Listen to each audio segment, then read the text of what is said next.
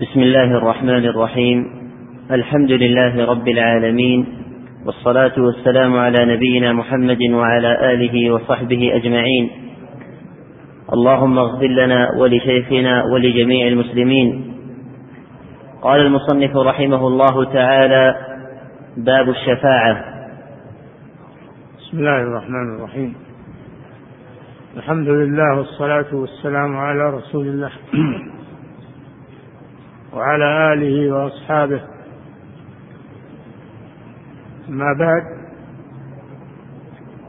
قال الشيخ رحمه الله باب الشفاعة أي بيان ما يجوز منها وما لا يجوز. والشفاعة معناها الوساطة الوساطة في طلب الشيء ممن هو عنده. سميت شفاعة لأن المتوسط في الطلب شفع الطالب فصاروا اثنين بدل ما هو واحد. لذلك سميت شفاعة. من الشفع وهو ضد الوتر.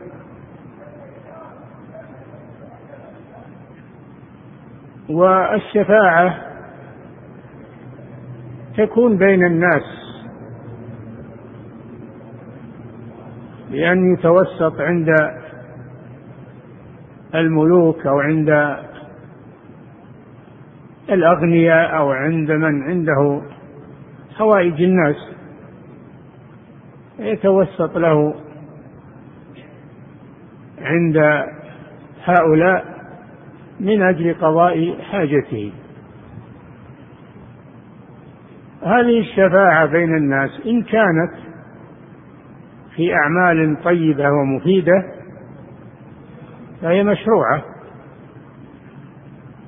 وفيها أجر. لأنها من التعاون على البر والتقوى ومن عون المحتاج. الله في عون العبد ما كان العبد في عون أخيه. قال تعالى من يشفع شفاعة حسنة يكون له نصيب منها. أي من الأجر.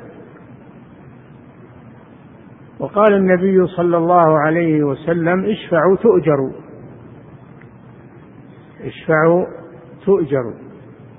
وهذه هي الشفاعة الحسنة. أما إذا كانت هذه الحاجة محرمة يشفع لأجل الوصول أو الحصول على أمر محرم كالشفاعة في إسقاط الحدود أو الشفاعة في أمور محرمة فهي شفاعة سيئة. ومن يشفع شفاعة سيئة يكون له كفل منها عليه إثم والعياذ بالله ووزر وثقل. هذا فيما بين الناس. أما الشفاعة عند الله جل وعلا فهذه لا يملكها إلا الله. هي ملك لله. قل لله الشفاعة جميعا. أم اتخذوا من دون الله شفعاء؟ قل أولو كانوا لا يملكون شيئا ولا يعقلون. قل لله الشفاعة جميعا. فهي ملك لله. ولا تطلب إلا من الله. فلا أحد يتقدم إلى الله ويقول أعط فلانا كذا واغفر لفلان وما أشبه ذلك. قال تعالى من ذا الذي يشفع عنده إلا بإذنه. لا بد أن يأذن الله للشافع أن يشفع.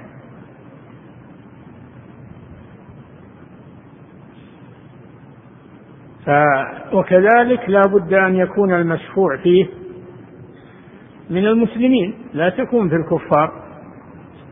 قال تعالى في الكفار فما تنفعهم شفاعة الشافعين. ما للظالمين من حميم ولا شفيع يطاع. فالكافر لا تجوز الشفاعة له ولا تقبل عند الله جل وعلا. هذا ما تكون الشفاعة عند الله إلا بشرطين. الشرط الأول الإذن من الله للشافع أن يشفع. الشرط الثاني أن يكون المشفوع فيه من المسلمين. عنده معاصي وعنده ذنوب يستحق العذاب لكن يدعو الله أن يعفو عنه وأن يسامحه. أو أن يخرجه من النار إذا دخلها هذه يقبلها الله سبحانه وتعالى إذا شاء.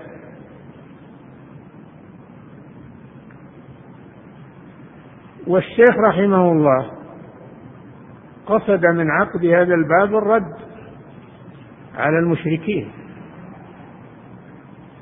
الذين يشركون بالله في العبادة وإذا أنكر عليهم قالوا لا إحنا ما قصدنا أنهم ينفعون أو يضرون. إنما قصدنا أنهم يشفعون لنا عند الله. كما قال تعالى ويعبدون من دون الله ما لا يضرهم ولا ينفعهم. هم يعرفون أنهم لا يضرون ولا ينفعون ويقولون هؤلاء شفعاؤنا عند الله. هؤلاء شفعاؤنا عند الله. يعبدونهم ويقولون هؤلاء شفعاؤنا عند الله. هذه شفاعة شركية يذبحون لهم وينذرون لهم ويستغيثون بهم. يستغيثون بالملائكة بالأنبياء والمرسلين بالأولياء والصالحين. ويقولون هؤلاء شفعاؤنا عند الله. وهذا هو الواقع عند كثير من المشركين خصوصا في هذه الأمة. الآن في من كثير ممن يدعون الإسلام على هذا المذهب على مذهب المشركين على مذهب أهل الجاهلية. يعبدون القبور ويقولون نحن نعلم أنهم لا يملكون شيئا ولا يملكون ضرا ولا نفعا وإنما قصدنا أنهم رجال صالحون ونحن مذنبون. ونريد ونريد أنهم يتوسطون لنا عند الله أن يغفر لنا. هذه هذه حجتهم الباطلة. الشيخ رحمه الله قصد من عقد هذا الباب الرد على هؤلاء. لأن المشركين الأولين الذين نزل فيهم القرآن مضوا وانتهوا. وإنما يقصد مشركين موجودين الآن يتسمون بالإسلام ويعبدون من دون الله. يعبدون الموتى والقبور ويذبحون لهم وينذرون لهم ويستغيثون بهم. وإذا أنكر عليهم قالوا لا عنا ما قصدنا إنهم يخلقون ويرزقون. ان قصدنا الشفاعة فقط.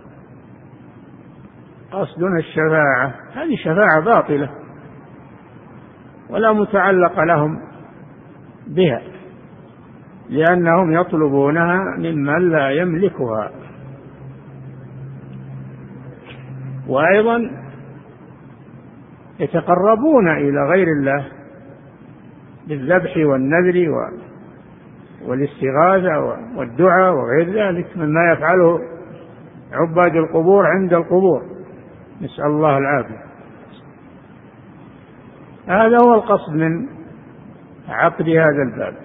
الرد على هؤلاء. نعم. أحسن الله إليكم. قال رحمه الله تعالى وقول الله عز وجل وأنذر به الذين يخافون أن يحشروا إلى ربهم. ليس لهم من دونه ولي ولا شفيع. أنذر به أي بهذا القرآن. أنذر به أي بهذا القرآن. والإنذار هو التخويف من أمر خطير. من أمر خطير. أنذر بهذا القرآن الذين يخافون أن يحشروا إلى ربهم. أهل الإيمان الذين يؤمنون بالبعث والحشر والقيام بين يدي الله لأنهم هم الذين ينتفعون بالإنذار ويمتثلون للرسول صلى الله عليه وسلم ولغيره من الدعاة. أما الذين لا يخافون لا يخافون الله عز وجل ولا يخافون هذا الموقف يوم القيامة يوم يحشرون لا يخافون منها هؤلاء لا ينفعهم الإنذار. أنذر به الذين يخافون أن يحشروا إلى ربهم. ليس لهم من دونه ولي ولا شفيع. ليس لهم من دون الله أي غير الله ولي وهو القريب الأب أو الأخ أو الإبن. ما أحد يتولاهم يوم القيامة من أقاربه. يفر المرء من أخيه وأمه وأبيه وصاحبته وبنيه. كل امرئ منهم يومئذ شأن يغنيه ليس لهم من دونه من ولي ولا شفيع. ولو لم يكن قريبا له ولكن يكون شفيع وسيط هذا لا يكون عند الله يوم القيامة. لا يكون عند الله يوم القيامة. فيبقى خاسرا والعياذ بالله. ليس له من دونه ولي ولا شفيع.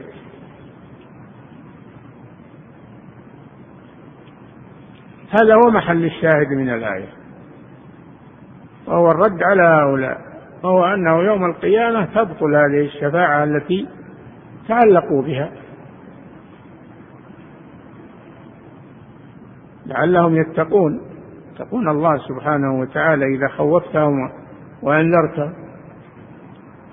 الشاهد من الآية قوله ليس لهم من دونه ولي ولا شفيع. يوم القيامة يتبرأ الذين تشفعوا بهم إلى الله يتبرؤون منهم من الملائكة من الرسل والأنبياء من الأولياء والصالحين. لا ينفع ذلك أصحابه شيئا. والله أقام الحجة على هؤلاء. نعم. أحسن الله إليكم. قال رحمه الله وقوله قل لله الشفاعة جميعا. هذا رد عليهم. أم اتخذوا من دون الله شفعاء؟ قل أولو كانوا لا يملكون شيئا ولا يعقلون. لا يملكون شيئا ومنه الشفاعة. ولا يعقلون لأنهم أموات أو جمادات. ما تسمع من دعاها وطلب منها الشفاعة. قل لله الشفاعة جميعا. هذا فيه إبطال للي يقولون إن الأولياء يشفعون من دون الله ولو لم يأذن الله لهم يشفعون لنا.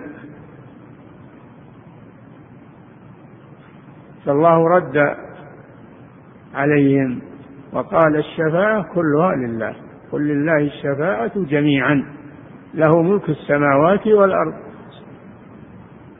ومن ذلك الشفاعة. عمم الملكية بعد النص على الشفاعة لأنهم يتعلقون بها.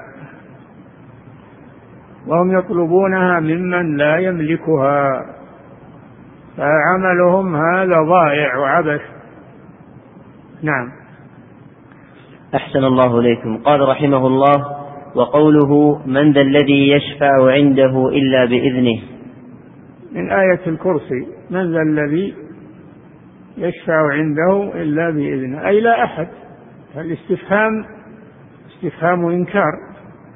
من ذا الذي يشفع؟ أي لا أحد يشفع عند الله إلا بإذنه سبحانه وتعالى.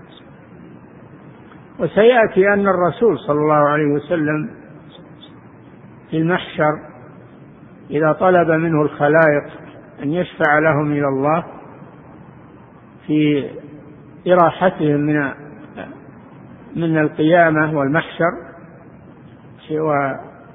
وحسابهم على أعمالهم يستريحوا من المحشر. إذا طلبوا منه ما يشفع ابتداء وإنما يفر ساجدا بين يدي الله ويستأذنه ثم يؤذن له. سيأتي هذا في آخر الباب. ثم يؤذن له. وهنا يقول من ذا الذي يشفع عنده؟ لا أحد يعني. لا الأنبياء ولا الرسل ولا الأولياء ولا الصالحين ولا الملائكة. لا أحد يشفع عند الله إلا بإذنه. وهو لا يأذن إلا لأهل التوحيد وأهل الإسلام. نعم. أحسن الله إليكم. قال رحمه الله وقوله وكم من ملك في السماوات لا تغني شفاعتهم شيئا إلا من بعد أن يأذن الله لمن يشاء ويرضى. كم من ملك كم؟ هذه كم تكثيرية بمعنى كثير بمعنى كثير. كثير من الملائكة الكرام الذين لا يحصي عددهم إلا الله سبحانه وتعالى. وهم عند الله في السماوات لهم مكانة ولهم منزلة. لا تغني شفاعتهم. لمن طلب منهم الشفاعة لا تغني لا تغني شفاعتهم شيئا إلا بشرطين. إلا من بعد أن يأذن الله هذا الشرط الأول. ويرضى هذا الشرط الثاني. يأذن للشافع ويرضى عن المشفوع فيه. بهذين الشرطين. يأذن للشافع أن يشفع ويرضى عن المشفوع فيه بأن يكون من أهل التوحيد لكن عنده ذنوب ومعاصي يستحق بها دخول النار. فالله إذا أذن لمن يشفع له تنفعه الشفاعة بإذن الله. فهذا فيه إبطال ما عليه المشركون قديما وحديثا لأنهم يطلبون الشفاعة من المخلوقين الذين لا يملكونها إلا بإذن الله. والله لم يأذن لهم بذلك. فالله سد عليهم هذا الباب وأبطل ما يتعلقون به. الملائكة هم أصلح الخلق أو من أصلح الخلق. ومع هذا لا تغني شفاعتهم شيئا إلا أن يأذن الله لمن يشاء ويرضى. إذن الشفاعة تطلب من الله. تقول اللهم شفع في ملائكتك وأنبياءك وعبادك الصالحين. تطلب من الله أن يشفع فيك. الملائكة والأنبياء والصالحين. ولا تطلب من المخلوقين الشفاعة عند الله ابتداء. نعم. أحسن الله إليكم. قال رحمه الله تعالى وقوله قل ادعوا الذين زعمتم من دون الله لا يملكون مثقال ذرة في السماوات ولا في الأرض وما لهم فيهما من شرك وما له منهم من ظهير ولا تنفع الشفاعة عنده إلا لمن أذن له حتى إذا فزع عن قلوبهم قالوا ماذا قال ربكم قالوا الحق وهو العلي الكبير تقدم الكلام على هذه الآية ولكن الشاهد منها قوله ولا تنفع الشفاعة عنده إلا لمن أذن له. أبطل الله في هذه الآية كل ما يتعلق به المشركون. من أربعة وجوه. الوجه الأول أن هؤلاء الذين تطلبون منهم الشفاعة لا يملكون شيئا. لا يملكون شيئا. لا يملكون مثقال ذرة في السماوات ولا في الأرض. فكيف تطلب منه شيء لا يملكه؟ هذه واحد. الأمر الثاني إذا لم يكن مالكا فربما يكون شريكا للمالك شريكا له. الله ليس له شريك ليس له شريك. وما لهم فيهما من شرك. الملك لله جل وعلا لا يشاركه فيه أحد. حتى تقول هذا شريك لله وأنا أطلب منه أن يشفع لي عند الله. الحالة الثالثة أو المتعلق الثالث إذا لم يكن مالكا ولا شريكا ربما يكون معينا للمالك ربما يكون معينا له. وظهيرا له. الله جل وعلا ليس له ظهير ليس له معين غني عن خلقه. وما له منهم من ظهير أي معين ووزير. الحالة الرابعة وهي محل الشاهد. ربما إذا لم يكن مالكا ولا شريكا في الملك ولا معينا أن أن أن يشفع أن يشفع عند من له الملك. أبطل الله هذا. قال ولا تنفع الشفاعة إلا لمن أذن له.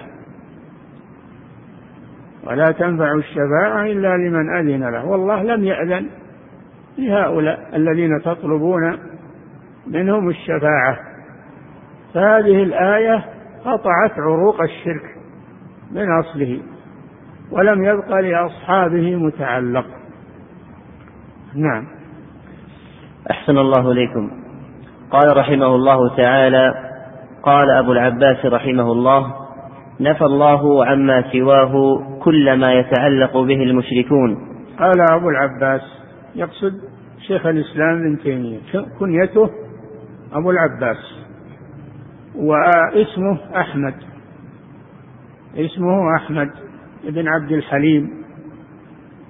أحمد بن عبد الحليم بن مجد الدين بن تيمية.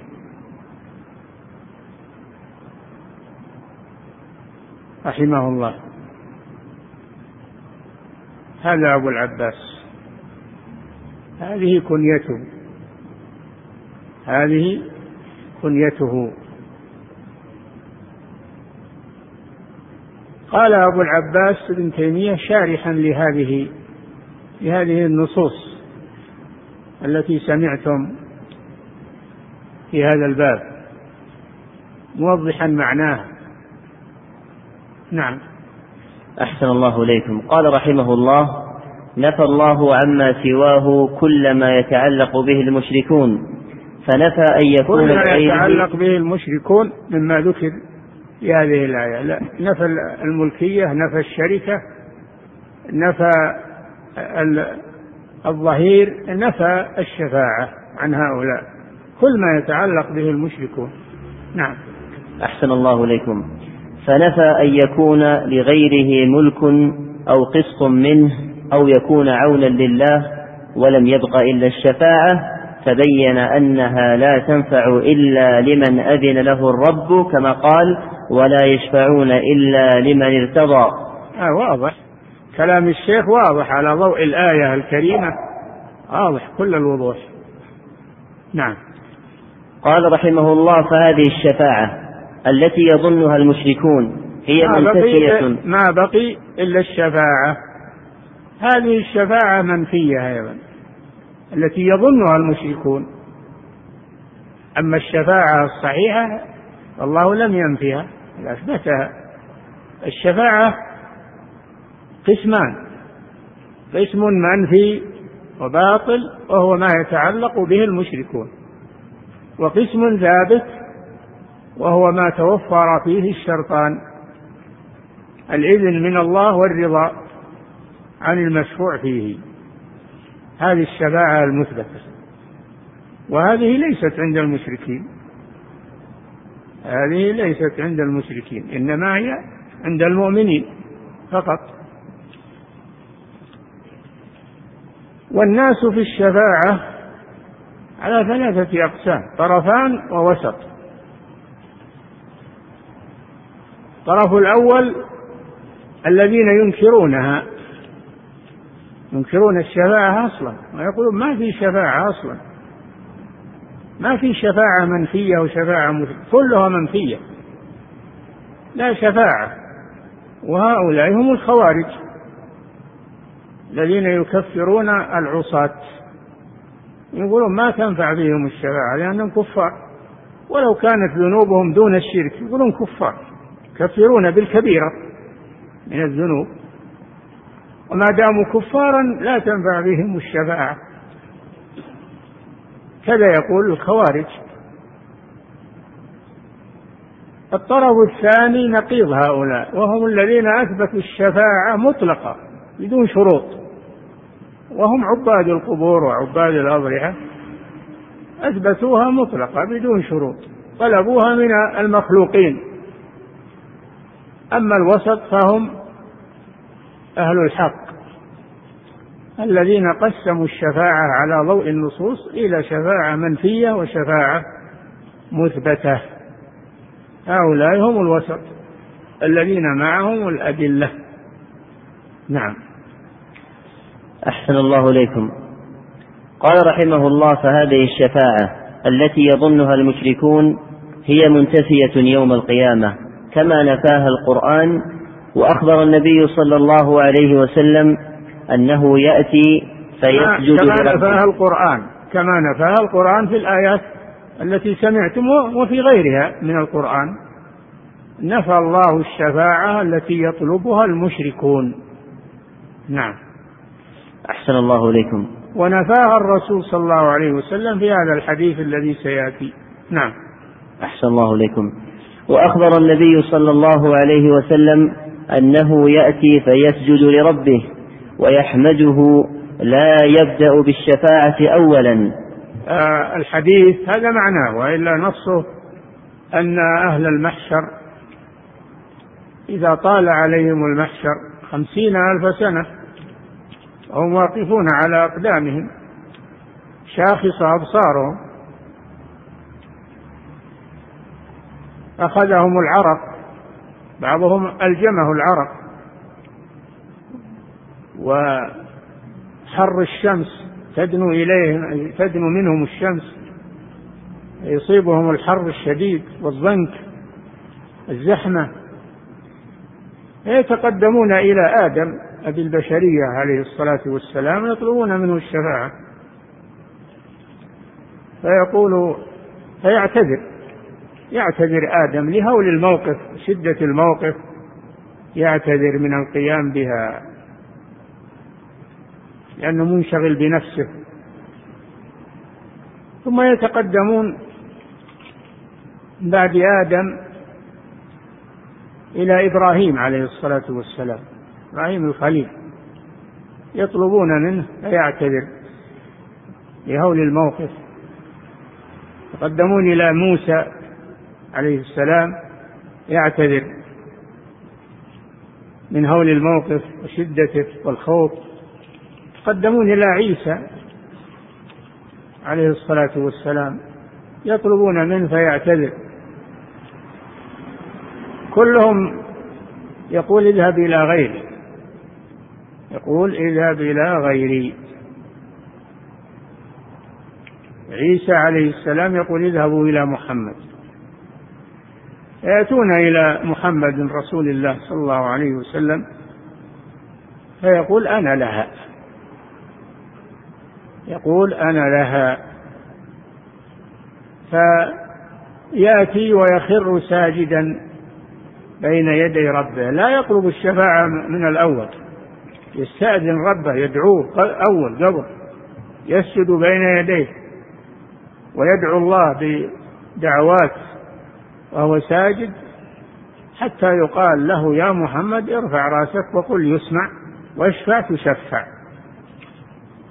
فحينئذ يسأل ربه أن يفصل بين خلقه وأن يريحهم من الموقف يستجيب الله له. وهذا هو المقام المحمود الذي ذكره الله جل وعلا بقوله ومن الليل فتهجد به نافلة لك عسى أن يبعثك ربك مقاما محمودا. هذا هو المقام المحمود الذي يحمده عليه الأولون والآخرون.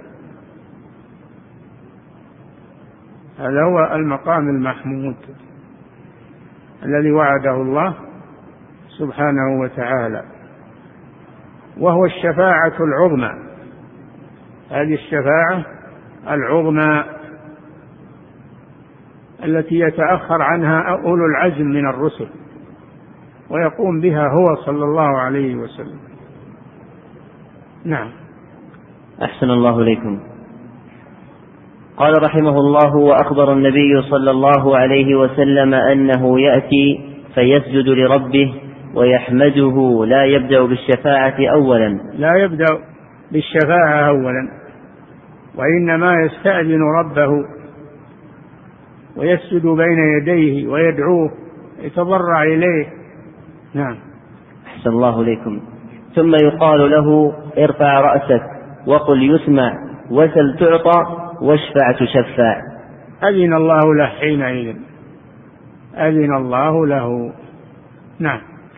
أحسن الله إليكم. وقال أبو هريرة رضي الله عنه له صلى الله عليه وسلم فدل هذا الحديث حديث الشفاعة على أنه لا يشفع إلا بإذنه. حتى محمد صلى الله عليه وسلم لا يشفع إلا إذا أذن الله له. وقال له ارفع رأسك وقل يسمع وسل تعطى واشفع تشفع. نعم. أحسن الله إليكم. وقال أبو هريرة له صلى الله عليه وسلم من أسعد الناس بشفاعتك؟ قال صلى الله عليه وسلم من قال لا إله إلا الله خالصا من قلبه. قال له أبو هريرة رضي الله عنه سائلا عن الشفاعة هذا فيه إثبات الشفاعة رد على الجهمية ورد على الخوارج ومن قال بقولهم من المكفرة. قال له أبو هريرة رضي الله عنه من أسعد الناس بشفاعتك يا رسول الله؟ من هو الذي يحصل على أنك تشفع له يوم القيامة؟ من أمتك. قال صلى الله عليه وسلم من قال لا إله إلا الله خالصا من قلبه. يعني مسلم. مراد بذلك أن أن أن لا تنفع الشفاعة إلا المسلم أهل التوحيد. أهل التوحيد. أما أهل الشرك فلا تنفعهم الشفاعة. من قال لا إله إلا الله ولم يكتفي بقولها بل قال خالصا من قلبه لأن كثير من يقولون لا إله إلا الله يقولونها بألسنتهم. هذه لا تنفعهم لا إله إلا الله حتى يكون قلبه مصدقا مصدقا لهذه الكلمة ومدلولها. عالما بمعناها مصدقا بها ما يقول لا إله إلا الله بلسانه مجرد لفظ ولا يعرف معناها أو يعرفه ولكن لا يعمل به هذا لا تنفعه لا إله إلا الله. دل على أن لا إله إلا الله مقيدة مقيدة بالإخلاص في القلب. لازم يتوافق القلب مع اللسان إلا من شهد بالحق وهم يعلمون. قال لا إله إلا الله وهو يعلم معناه ويعمل به. هو المقصود مجرد القول فقط باللسان. هذا حديث عظيم. أن الشفاعة لا تنفع إلا أهل التوحيد وأن لا إله إلا الله ليست مجرد لفظ يقال باللسان لكنها لفظ مع اعتقاد بالقلب. نعم. أحسن الله إليكم. قال رحمه الله فتلك الشفاعة لأهل الإخلاص بإذن الله. هذه تلك الشفاعة لأهل الإخلاص بإذن الله بهذين الشرطين. لأهل الإخلاص من قوله خالصا من قلبه. من قال لا إله إلا الله خالصا من قلبه. هذا شرط الإخلاص. فلا تنفع المشرك خالصا من قلبه. وأن يكون بإذن الله عز وجل خالصا من قلبه بعد إذن الله جل وعلا له. نعم. أحسن الله إليكم. أعيد العبارة. أحسن الله إليكم. قال رحمه الله فتلك الشفاعة لأهل الإخلاص بإذن الله. لأهل الإخلاص بإذن الله. هذا الشرطين الإخلاص بإذن الله. يعني أهل التوحيد وبإذن الله سبحانه وتعالى. نعم. أحسن الله إليكم. ولا تكون لمن أشرك بالله. آه هذا هذا صرح بالمفهوم. لا تكون لمن أشرك بالله. إنما تكون لأهل الإخلاص. نعم. أحسن الله إليكم. قال رحمه الله وحقيقته. هذا معنى الشفاعة. وش معنى الشفاعة؟ معناها الدعاء. أن الشافع يدعو الله للمشفوع فيه. أن الله يغفر له. أن الله يخرجه من النار. يدعو الله له. دعاء. يدعو الله. وهذا معناه أن الشفاعة لله. يدعو الله. يعني ما تكون إلا بطلب من الله سبحانه وتعالى. نعم. أحسن الله إليكم. وحقيقته أن الله سبحانه هو الذي يتفضل على أهل الإخلاص فيغفر لهم بواسطة دعاء من أذن له أن يشفع ليكرمه وينال المقام المحمود. بواسطة دعاء من أذن. نعم. بواسطة دعاء من أذن له أن يشفع. نعم. أنها لا تكون إلا لأهل الإخلاص. بواسطة دعاء بواسطة دعاء من أذن له أن يشفع. هذا مأخوذ من الحديث. يقال له ارفع راسك وقل يسمع وسل تعطى واشفع تشفع. دعاء. فهي دعاء. هذا معنى الشفاعة أن الشافع يدعو الله للمشفوع له. يدعو الله للمشفوع له.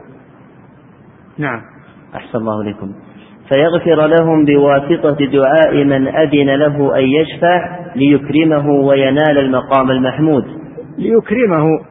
فالشفاعة المقبولة عند الله الله يريد أن يكرم الشافع أن يكرم الشافع بذلك أن يكرم الشافع ويرحم المشفوع فيه. فهي شرف ولهذا تسمى المقام المحمود. نعم. أحسن الله إليكم. قال رحمه الله فالشفاعة التي نفاها القرآن ما كان فيها شرك. نعم. الشفاعة التي نفاها القرآن ما كان فيها شرك. دعاء للأولياء والصالحين استغاثة بهم ذبح لهم نذر لهم إلى غير ذلك مما يتقربون به إلى الأولياء والصالحين بحجة أنهم يريدون منهم الشفاعة. نعم. أحسن الله إليكم. قال رحمه الله ولهذا أثبت الشفاعة بإذنه في مواضع. أثبت الله الشفاعة بإذنه في مواضع من القرآن. مثل آية الكرسي مثل آية النجم مثل آية الأنبياء ولا يشفعون إلا لمن ارتضى. نعم. أحسن الله إليكم. وقد بين النبي صلى الله عليه وسلم أنها لا تكون إلا لأهل التوحيد والإخلاص. نعم بين النبي صلى الله عليه وسلم أنها لا تكون إلا لأهل التوحيد والإخلاص. من, من أسعد الناس بشفاعتك؟ قال من قال لا إله إلا الله خالصا من قلبه. نعم. أحسن الله إليكم. انتهى كلامه رحمه الله. كلام واضح على ضوء النصوص التي أوردها المؤلف في الباب من الآيات والحديث. نعم. أحسن الله إليكم. قال المؤلف رحمه الله تعالى فيه مسائل. في هذا الباب مسائل. نعم. الأولى تفسير الآيات. تفسير الآيات الأربع التي أوردها أنها تتضمن شروط الشفاعة المقبولة وتنفي الشفاعة المردودة. نعم. أحسن الله إليكم. الثانية صفة الشفاعة المنفية. صفة الشفاعة المنفية وهي التي تطلب من غير الله أو بدون إذن الله أو تطلب لمشرك أو كافر. هذه منفية. نعم. أحسن الله إليكم. الثالثة صفة الشفاعة المثبتة. صفة الشفاعة المثبتة وذلك من الحديث. من الحديث الذي ساق معناه المصنف نقلا عن شيخ الإسلام ابن تيمية أن الرسول يأتي ويخر ساجدا بين يدي ربه ويدعوه ويتضرع إليه ثم الله جل وعلا يأذن له بالشفاعة. ما هو بأنك تروح للقبر ولا تروح للولي أو تطلب منه الشفاعة على طول؟ هو يشفع على طول؟ لا. تطلب من الله جل وعلا أن يشفع فيك. أن يشفع فيك نبيا. تقول اللهم لا تحرمني من شفاعة نبيك وشفاعة عبادك الصالحين. نعم. أحسن الله إليكم. الرابعة ذكر الشفاعة الكبرى وهي المقام المحمود. نعم لأن الشفاعات أنواع. أعظمها وأكبرها الشفاعة العظمى. وهي المقام المحمود الذي قال الله جل وعلا فيه عسى أن يبعثك ربك مقاما محمودا. يحمده عليه الأولون والآخرون يوم القيامة. نعم. أحسن الله إليكم. الخامسة صفة ما يفعله صلى الله عليه وسلم أنه لا يبدأ بالشفاعة بل يسجد فإذا أذن له شفع لا يطلب الشفاعة ابتداء وإنما يسجد بين يدي ربه متضرعا. حتى يقال له اشفع تشفع. نعم. أحسن الله إليكم. السادسة من أسعد الناس بها؟ سؤال أبي هريرة رضي الله عنه. لما سألها قال ما كنت أظن أن أنه يسألني عنها عن هذا الحديث غيرك لما أرى فيك من الحرص على الحديث. ثم بين له صلى الله عليه وسلم. قال أسعد الناس بشفاعتي من قال لا إله إلا الله خالصا من قلبه. نعم. أحسن الله إليكم. السابعة أنها لا تكون لمن أشرك بالله. لا تكون الشفاعة لمن أشرك بالله. كما في الآيات التي مرت. الآيات التي مرت كلها تدل على أن الشفاعة لا تكون للمشرك لأنها مقيدة بالرضا من الله والله لا يرضى عن المشرك. الله لا يرضى عن المشركين. فما تنفعهم شفاعة الشافعين؟ ما للظالمين من حميم ولا شفيع يطاع. فالمشرك ليس له نصيب. والحديث يدل على هذا. من قال لا إله إلا الله خالصا من قلبه. أما من لم يقل لا إله إلا الله أو قالها وليست خالصة من قلبه فإنها لا فإنها لا تنفعه الشفاعة. نعم. أحسن الله إليكم. الثامنة وهي الأخيرة بيان حقيقتها. كما بينها الشيخ رحمه الله شيخ الإسلام في كلامه أن حقيقتها أن الله سبحانه وتعالى يكرم الشافع بالإذن له ويرحم المشفوع فيه. نعم. انتهى الباب أحسن نعم.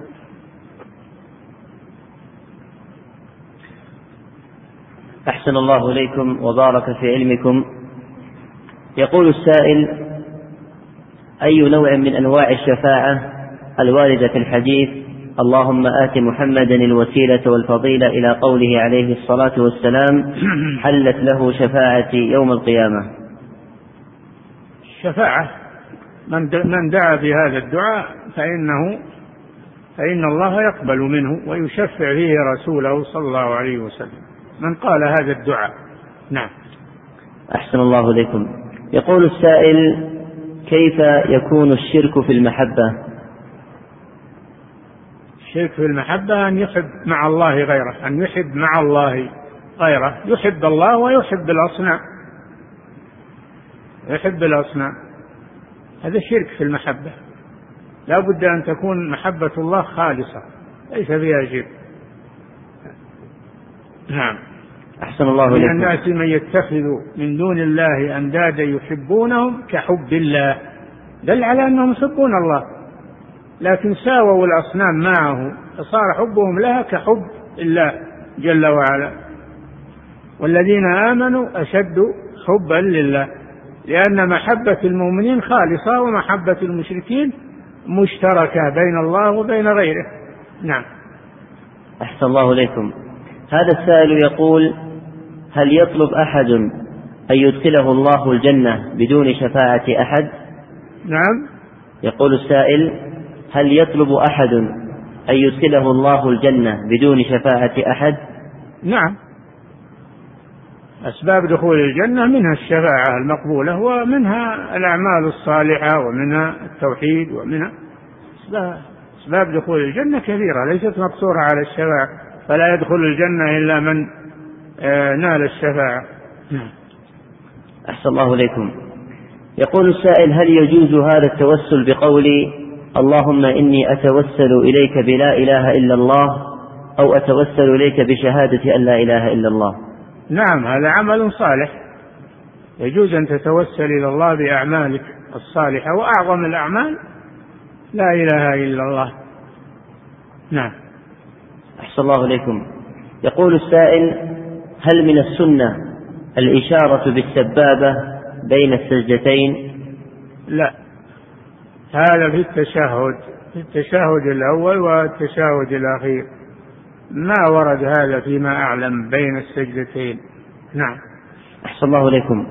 يقول السائل هل يجوز النوم على الظهر؟ يجوز لكن النوم على الجنب الأيمن أفضل. ويجوز أن تنام مستلقيا. نعم. إن إنما المكروه المكروه أن تنام على بطنك. تنام على بطنك. أما أن تنام على جنبك الأيمن هذا أفضل أو على جنبك الأيسر جائز أو مستلقيا ما في مانع. نعم. أحسن الله إليكم. يقول السائل هل صح حديث أن المهدي يصلحه الله في ليلة؟ إيش؟ هل صح الحديث أن المهدي يصلحه الله في ليلة؟ نعم ورد الحديث بهذا نعم. وهل يجوز إطلاق المهدي المنتظر؟ نعم ما في مانع مهدي المنتظر لكن المنتظر من؟ الله اليهود ينتظرون ينتظرون المهدي ومهديهم اللي يسمونه المهدي هو الدجال المسيح الدجال. الشيعة ينتظرون المهدي والمهدي عندهم هو الذي في السرداب يزعمون الخرافة اللي يقولون إنه محتبس في السرداب سامرة وإنه سيخرج في آخر الزمان. خرافة عندهم. هذا مهديهم المنتظر وأما أهل السنة فالمهدي عندهم هو الذي أخبر عنه رسول الله صلى الله عليه وسلم أنه رجل من أهل البيت من ذرية الحسن بن علي اسمه مثل اسم الرسول واسم أبيه مثل اسم أبي الرسول. محمد بن عبد الله وأنه يخرج في آخر الزمان قبيل ظهور الدجال وأنه يقود الأمة ويجاهد في سبيل الله ويعز الله به الإسلام والمسلمين. بعد الشدة والذي أصابهم من أعدائهم. نعم. أحسن الله إليكم. يقول السائل هل التوسل بالنبي صلى الله عليه وسلم شرك أصغر؟ التوسل بالنبي أو بغيره هذا بدعة. ما ورد التوسل بالأشخاص إنما ورد التوسل بالأعمال الصالحة أو بأسماء الله وصفاته. هذا الذي ورد توسل به و وصح بذلك الأحاديث. تتوسل إلى الله بأعمالك الصالحة تتوسل إلى الله باتباعك للرسول صلى الله عليه وسلم تتوسل إلى الله بأسمائه وصفاته ولله الأسماء الحسنى فادعوه بها. تتوسل إلى الله بالتوحيد لا إله إلا أنت سبحانك إني كنت من الظالمين. تتوسل إلى الله بفقرك وحاجتك إني مسني الضر وأنت أرحم الراحمين. فتتوسل إلى الله بضعفك وفقرك وحاجتك إلى الله سبحانه وتعالى كما توسل أيوب عليه السلام بذلك. هذه أنواع التوسل الجائز. أما التوسل بالأشخاص أو بالجاه فهذا لا أصل له وهو بدعة. لكنه ليس بشرك. الشرك إنه يدعو الوسيلة ويتقرب إلى من يتوسل به ويذبح له وينذر له. هذا شرك أكبر. أما إذا توسل به فقط فهذا بدعة وهو وسيلة إلى الشرك لكنه ليس بشرك. نعم. أحسن الله إليكم. يقول السائل انتشر بين بعض الناس الآن الكلام فيما حصل بين معاوية وعلي رضي الله عنهما. هذا لا يجوز. لا يجوز الكلام في الصحابة. ولا يجوز الكلام فيما جرى بينهم لأنهم مجتهدون لأنهم مجتهدون والمصيب منهم له أجران والمخطئ منهم له أجر وعندهم صحبة الرسول لا يدركها أحد غيرهم عندهم فضائل عندهم أعمال صالحة فلا يجوز الكلام فيهم.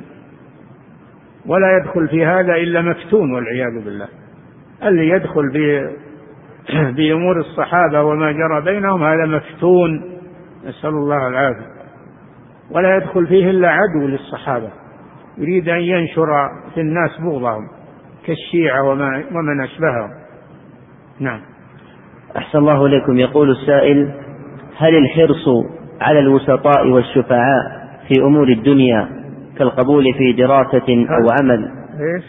هل الحرص هل الحرص على الوسطاء والشفعاء في أمور الدنيا كالقبول في دراسة أو عمل أو غيرها ينافي التوكل على الله؟ لا هذا من الأسباب الجائزة. الرسول صلى الله عليه وسلم قال اشفعوا تؤجروا. والله جل وعلا يقول من يشفع شفاعة حسنة الناس يحتاجون هذه الأمور. فهي من الشفاعة آه، ليست عبادة هذه هذه تعاون. تعاون على قضاء حوائج المحتاجين وفيها أجر فيها ثواب عظيم. فهي ليست عبادة. وإنما هي تعاون على مصالح العباد. فيها أجر لأنها تعاون. نعم. أحسن الله إليكم. ولا ولا تنافي التوكل. هذه سبب من الأسباب. نعم. فأن تعملها وتوكل على الله. إن شاء الله نفعت وإن شاء الله ما نفعت. نعم. أحسن الله إليكم. ويقول وما الحكم لو علم الشخص أنه بهذه الواسطة قد تحرم من هو أحق بهذا النفع؟ أه؟ يقول وما الحكم لو علم الشخص أنه بهذه الواسطة قد تحرم من هو أحق بهذا النفع؟ إذا كان فيها ظلم لا ما يجوز. إذا كان فيها ظلم تأخذ حق أحد سابق أحد وتابي تقدم عليه هذا ظلم ولا يجوز هذا. هذه شفاعة سيئة. نعم. أحسن الله إليكم. يقول السائل ما حكم رمي الجرائد والصحف التي تحتوي على أسماء الله وصفاته وأحيانا تحتوي على آيات قرآنية؟ إذا رأيت فيها ما ذكرت فلا يجوز لك أن ترميها. إذا رأيت فيها الآيات أو الأحاديث أو أسماء الله لا يجوز لك ترميها. إما أن تحرقها وإما أن ترفعها. أو تقطع تقطع ما فيها من الآيات ومن الأحاديث وأسماء الله تقطع هذا وترفعه وتحرقه. أما إذا لم تعلم فلست مكلف. إنك تفتش الجرائد وتبحث ما لست مكلف هذا تكلف. لا يجوز هذا. تكلف نفسك. نعم. أحسن الله إليكم. ويقول وما الواجب علينا إذا رأيناها في الطرقات وعند النفايات؟ مثل ما قلت إذا كان إنك تشوف فيها آيات أو أحاديث أو من أسماء الله لا يجوز لك تتركها. إما أن ترفعها وإما أن تقطع ما فيها من الآيات. ترفعها وإما وأما إذا لم تعلم فلست مسؤولا عنها. نعم. أحسن الله إليكم. يقول السائل قول القائل يا رسول الله اشفع لي. هل هو شرك أكبر أو أكبر؟ قول إيش؟ قول القائل يا رسول الله اشفع لي. الرسول صلى الله عليه وسلم لا يطلب منه شيء بعد موته. لا يطلب منه شيء بعد موته. ما كان الصحابة يطلبون منه شيئا بعد موته. تقع لهم المشكلات العظيمة ولا يذهبون إلى الرسول صلى الله عليه وسلم. يحلونها هم ويجتهدونهم فيما بينهم. ويرجعون إلى علمائهم وعقلاهم ويحلون مشاكلهم. ما كانوا يذهبون إلى الرسول كما كانوا في حياته عليه الصلاة والسلام. حتى لما أجدبوا ما ذهبوا إلى قبر الرسول وقالوا ادعوا الله لنا بالغيث كما كانوا يطلبون منه وهو حي. بل عمر طلب من العباس لأنه حي موجود أن يدعو الله له. ما كانوا يطلبون من الرسول بعد موته شيئا لا شفاعة ولا غيرها نعم. ولا يطلب من الأموات شيء. انتهوا. نعم. أحسن الله عليكم يقول السائل أود أداء عمرة قبل العودة إلى بلدي ولكنني خائف مما يسمى بمرض إنفلونزا الخنازير خاصة بعد بعد ازدياد الحالات ومنهم ممن أصيب بذلك خلال أداء مناسكه للعمرة. فما رأي فضيلتكم؟ أنت مخير إن شئت توكل على الله. تذهب للعمرة وإن شاء الله ما يجيك إلا العافية إن شاء الله. وإن كان إنك كاره هذا أو خايف الحمد لله العمرة ما هي بواجبة. هذا راجع لك أنت. نعم. أحسن الله إليكم. المسافر إذا أخر المغرب مع العشاء فمتى آخر وقت مسموح له؟ المسموح له إذا أخر إيش؟ إذا أخر المغرب مع العشاء. يعني يجمع يجوز نعم. له الجمع. إذا كان يجوز له الجمع وأخر المغرب مع العشاء فآخر الوقت المختار إلى ثلث الليل. هذا الوقت المختار.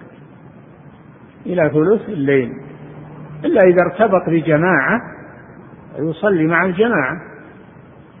ولا يقول بوخر أفضل. لا إذا كنت مع الجماعة لا لا تترك الجماعة صل معهم ولو في أول الوقت. نعم. أحسن الله إليكم. يقول السائل هل قول توكلت على الله ثم عليك يعد شركا أصغر؟ لا يجوز هذا اللفظ لا يجوز. ما فيه توكلت عليك. لا تقول توكلت عليك ولا توكلت على الله ثم عليك.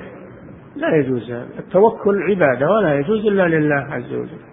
لكن تقول وكلتك فوضتك أنبتك ما يخالف. نعم. أحسن الله إليكم. يقول السائل شخص مسافر دخل المسجد ووجد الإمام يصلي في صلاة العصر فانتظر حتى بقي ركعتين للإمام من صلاة العصر ودخل وصلى معه ركعتين فقط فما حكم ذلك؟ هذا عمل باطل صلاته باطلة ولا تجوز لأن من دخل مع الإمام ولو قبل السلام يلزمه الإتمام هذا هو السنة. أما أنه يتصرف من عنده ويقسم الصلاة يفوت أوله ويأخذ تالي هذا ما يجوز. هذا يدخل مع الإمام ويكمل الصلاة ولا يحرم نفسه الأجر والخير. لا يعيد الصلاة هذا نعم.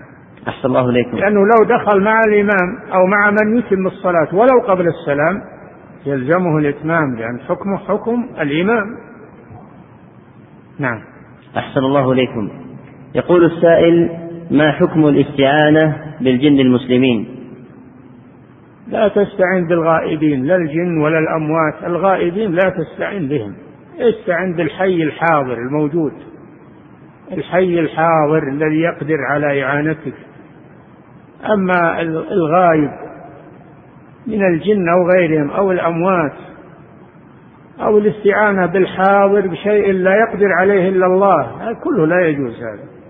تستعين بالحاضر بما يقدر عليه. يبني معك جدار يحمل معك السيارة يشيل متاعك معك. لا بأس. هذا تعاون في هجر. والله في عون العبد ما كان العبد في عون أخيه. هذا طيب. نعم. أحسن الله إليكم.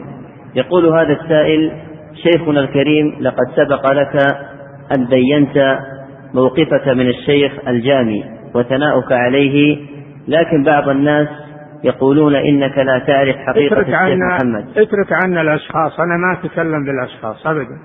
لا أحياء ولا أموات. يسألون مسائل علمية. أما الأشخاص يتركون من الكلام فيهم. نعم. أحسن الله عليكم يقول السائل رجل له زوجتان هل أم الزوجة الثانية محرم لولد الزوجة الأولى رجل إيه؟ له زوجتان. أي نعم. هل أم الزوجة الثانية محرم لولد الزوجة الأولى؟ لا ما عليه منها. أم الزوجة الثانية محرم للزوج لزوج بنتها لأبيه. محرم لأبيه زوج بنتها. أما ابن زوجها فليس محرما له. نعم.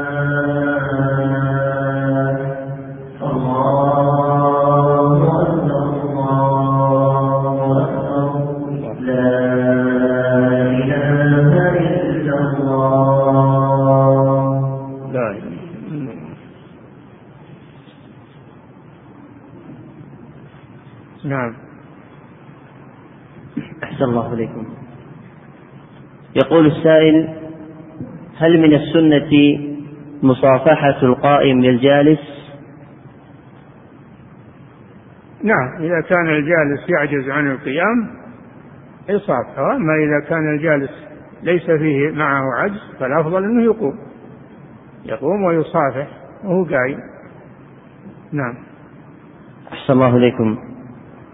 يقول السائل رجل من عادته تذكير الناس بالأذكار كدعاء الركوب وكفارة المجلس وهكذا. فما حكم هذا؟ طيب اللي يعلم الناس الأذكار المشروعة يبين لهم يذكرهم إياها طيب. نعم. أحسن الله إليكم. يقول السائل ما هو الكتاب المنهجي الذي تنصحون بتوزيعه على العوام يبين لهم حقيقة الأحزاب والجماعات المعاصرة وأهل البدع في هذا الزمان. أنا لا أدخل في هذه الأمور. أنا لا أدخل في هذه الأمور. والكتاب الكتاب والسنة. كلام أهل العلم فيه كفاية. كلام أهل العلم الموثوقين والمستند إلى كتاب الله وسنة رسوله صلى الله عليه وسلم. هذا هو المعتمد. نعم. أحسن الله إليكم. يقول السائل دخلت إلى المسجد قبل خطبة الجمعة فوجدت مكانا أمام الإمام ولكن في الصف الثاني. ووجدت مكانا في الصف الأول. أمام الإمام؟ أي نعم. أمام الإمام في أمام الإمام في الصف الثاني. يقول؟ يقول دخلت إلى المسجد قبل خطبة الجمعة فوجدت مكانا أمام الإمام ولكن في الصف الثاني. يعني محاذي للإمام. إي نعم. هو أمام الإمام قدام الإمام ها؟ إيه ووجدت مكانا في الصف الأول ولكن بعيدا عن الإمام في طرف المسجد. فما هو الأولى في الجلوس؟ إذا كان القرب من الإمام الذي تسمع صوته وتقابله هذا أحسن من البعيد. فكونك في الصف الثاني قريب من الإمام أفضل من كونك في الصف الأول وبعيد من الإمام. نعم. أحسن الله إليكم. يقول هذا السائل هل يجوز للمسبل والحليق الأذان؟ كل مسلم يجوز منه الأذان. ما دام ما هو بكافر يجوز منه الأذان. لكن عند التنصيب ما ينصب للأذان إلا خيار الموجودين أحسن الموجودين. أما لو جاء واحد وأذن وهو مسبل أو حليق أذانه صحيح لأنه مسلم. نعم. أحسن الله إليكم. يقول هذا السائل ما صحة هذا الحديث من حديث عبد الله بن عمرو بن عاص؟ قال قال رسول الله صلى الله عليه وسلم خلتان وفي رواية خصلتان لا يحصيهما رجل مسلم إلا دخل الجنة. أولاهما الصلوات الخمس يسبح أحدكم في دبر كل صلاة عشرا ويحمده عشرا ويكبر عشرا فهي خمسون ومائة في اللسان وألف وخمسمائة في الميزان. ويقول عبد الله بن عمرو وأنا رأيت رسول الله صلى الله عليه وسلم يعقدهن بيده. ما ما وقفت على هذا الحديث ولا رويت. ما رأيته؟ لا أدري. نعم. أحسن الله إليكم. يقول السائل كثر في هذا الزمن خروج المرأة باسم الدعوة. ويتسمون بالداعيات ويؤلفون الكتب وربما الأشرطة وأمور أخرى الله أعلم بها فما توجيهاتكم في هذا الموضوع وهل له أصل في الشرع؟ المرأة إذا كان عندها علم بالشريعة وتدعو النساء لا بأس بذلك هذا طيب. إذا كان عندها علم بالشريعة وعقيدة سليمة وتدعو النساء في محيط النساء هذا شيء مطلوب. طيب. والله جل وعلا قال إن المسلمين والمسلمات والمؤمنين والم... إلى آخر الآية.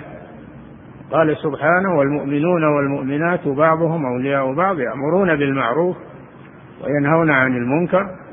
المرأة تأمر بالمعروف تنهى عن المنكر في مقدورها وما لا يتنافى مع حيائها. ومع آه، حجابها. هذا طيب. نعم. أحسن الله إليكم. يقول هذا السائل أنا أتيت الطائف قبل فجر يوم الجمعة. أتيت الطائف قبل فجر يوم الجمعة. وسأغادر بمشيئة الله يوم الثلاثاء. هل أترخص برخص السفر أم أعتبر مقيم؟ إذا نويت أكثر من أربعة أيام في البلد فلا تترخص. أكثر من أربعة أيام لا. أما أربعة أيام فأقل فلا مانع.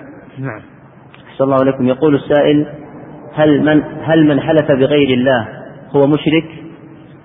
نعم مشرك لكن الشرك الأصغر. حلف بغير الله فقد كفر أو أشرك فهو مشرك لكن الشرك الأصغر لا يخرج من الملة. نعم. أحسن الله إليكم يقول هذا السائل لديه نحل هل فيه زكاة؟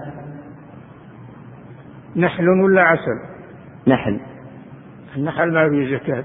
الزكاة بهيمة الأنعام الإبل والبقر والغنم. النحل نفسه ما فيه زكاة إلا إذا كان يبيع ويشتري. إذا كان يبيع ويشتري في النحل صار سلعة تجب الزكاة في قيمته. أما إذا كان يقتني النحل لإنتاج العسل النحل ليس فيه زكاة. واختلف العلماء في العسل نفسه. هل فيه زكاة أو لا؟ المذهب أنه لا زكاة فيه. نعم. أحسن الله إليكم. يقول السائل هل يصح الاستدلال ببعض الآيات في الأمور العادية مثل قوله تعالى كفى الله المؤمنين القتال؟ يعني هذا تمثل ما هو؟ هذا تمثل. لا لا بأس بذلك. إذا كان على أمر مباح. إذا كان هذا الشيء مباحا لا بأس بذلك. من باب المثل ضرب الأمثال أو التمثل بالآية. نعم. أحسن الله إليكم. يقول السائل أحيانا أذهب إلى السوق فيزاحمني النساء فهل أستمر في الشراء أم أخرج؟ يذهب إلى السوق إيش؟ فيزاحمه النساء. ها؟ فيزاحمه النساء. لا يذهب إلى مزاحمة النساء. السوق اللي فيه مزاحمة لا يذهب إليه. يروح إلى الأسواق اللي ما فيها مزاحمة. نعم. أحسن الله إليكم. هذا السائل يقول ما حكم قول يا محمد عند الخوف أو التعجب؟ لا يجوز. هذا دعاء دعاء لغير الله. فلا يجوز إنه إذا خاف يقول يا محمد يقول يا الله. يدعو الله سبحانه وتعالى. نعم. أحسن الله إليكم. يقول السائل رجل أوقف مزرعة قبل وفاته هل يصح لابنه أن يبيع تلك الأرض ويتصدق بثمنها في مسجد أو غيره؟ الأوقاف لا يتصرف فيها إلا بإذن المحكمة الشرعية. يذهب إلى القاضي ويعرض عليه المشكلة والقاضي هو اللي يتولى هذا الشيء. نعم. أحسن الله إليكم. يقول السائل أخو زوجتي يسكن معنا ولكنه أكثر الصلوات لا يصليها. ونصحناه ولم يفيد. ما حكم الأكل والشرب معه والسكن معي في منزلي؟ لا تسكن معك في منزلك وهو لا يصلي. أكثر الصلوات بعد تقول أكثر الصلوات. لا يجوز لك تسكن معك هذا يعني تستضيف إنسان لا يصلي لأنه أخو زوجك. لا يجوز هذا. نعم. أحسن الله إليكم. يقول السائل هل يجب أن يدخل الماء إلى داخل الأنف عند الوضوء؟ هل؟ هل يجب؟ اي نعم لابد من من من المبالغة إلا أن يكون صائما كما في الحديث. بالغ في الاستنشاق إلا أن تكون صائما. والمبالغة معناه إدخال الماء إلى الأنف إلى أقصى الأنف.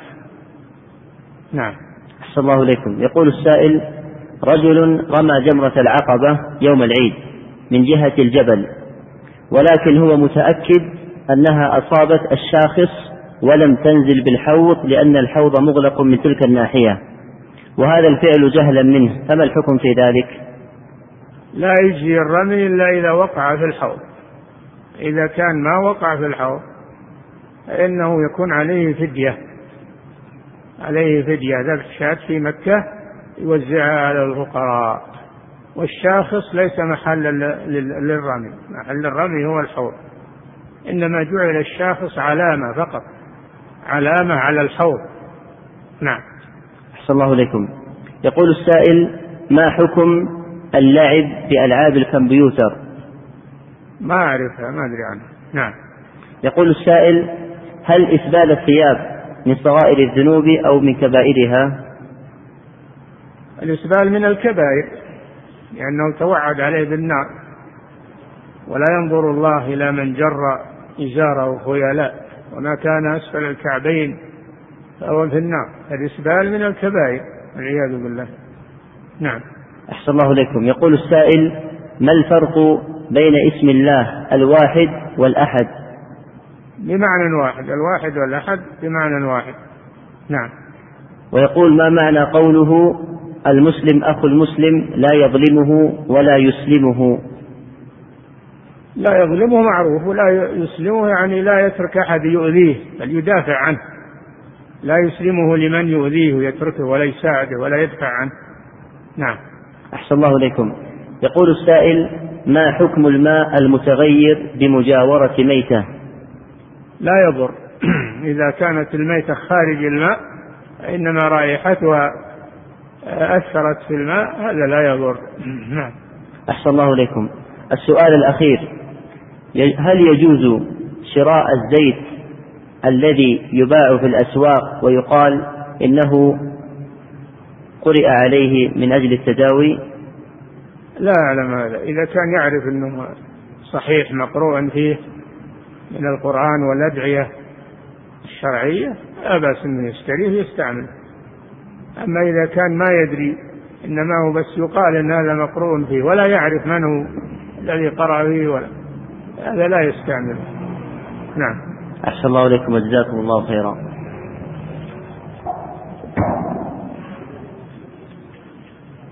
Yeah.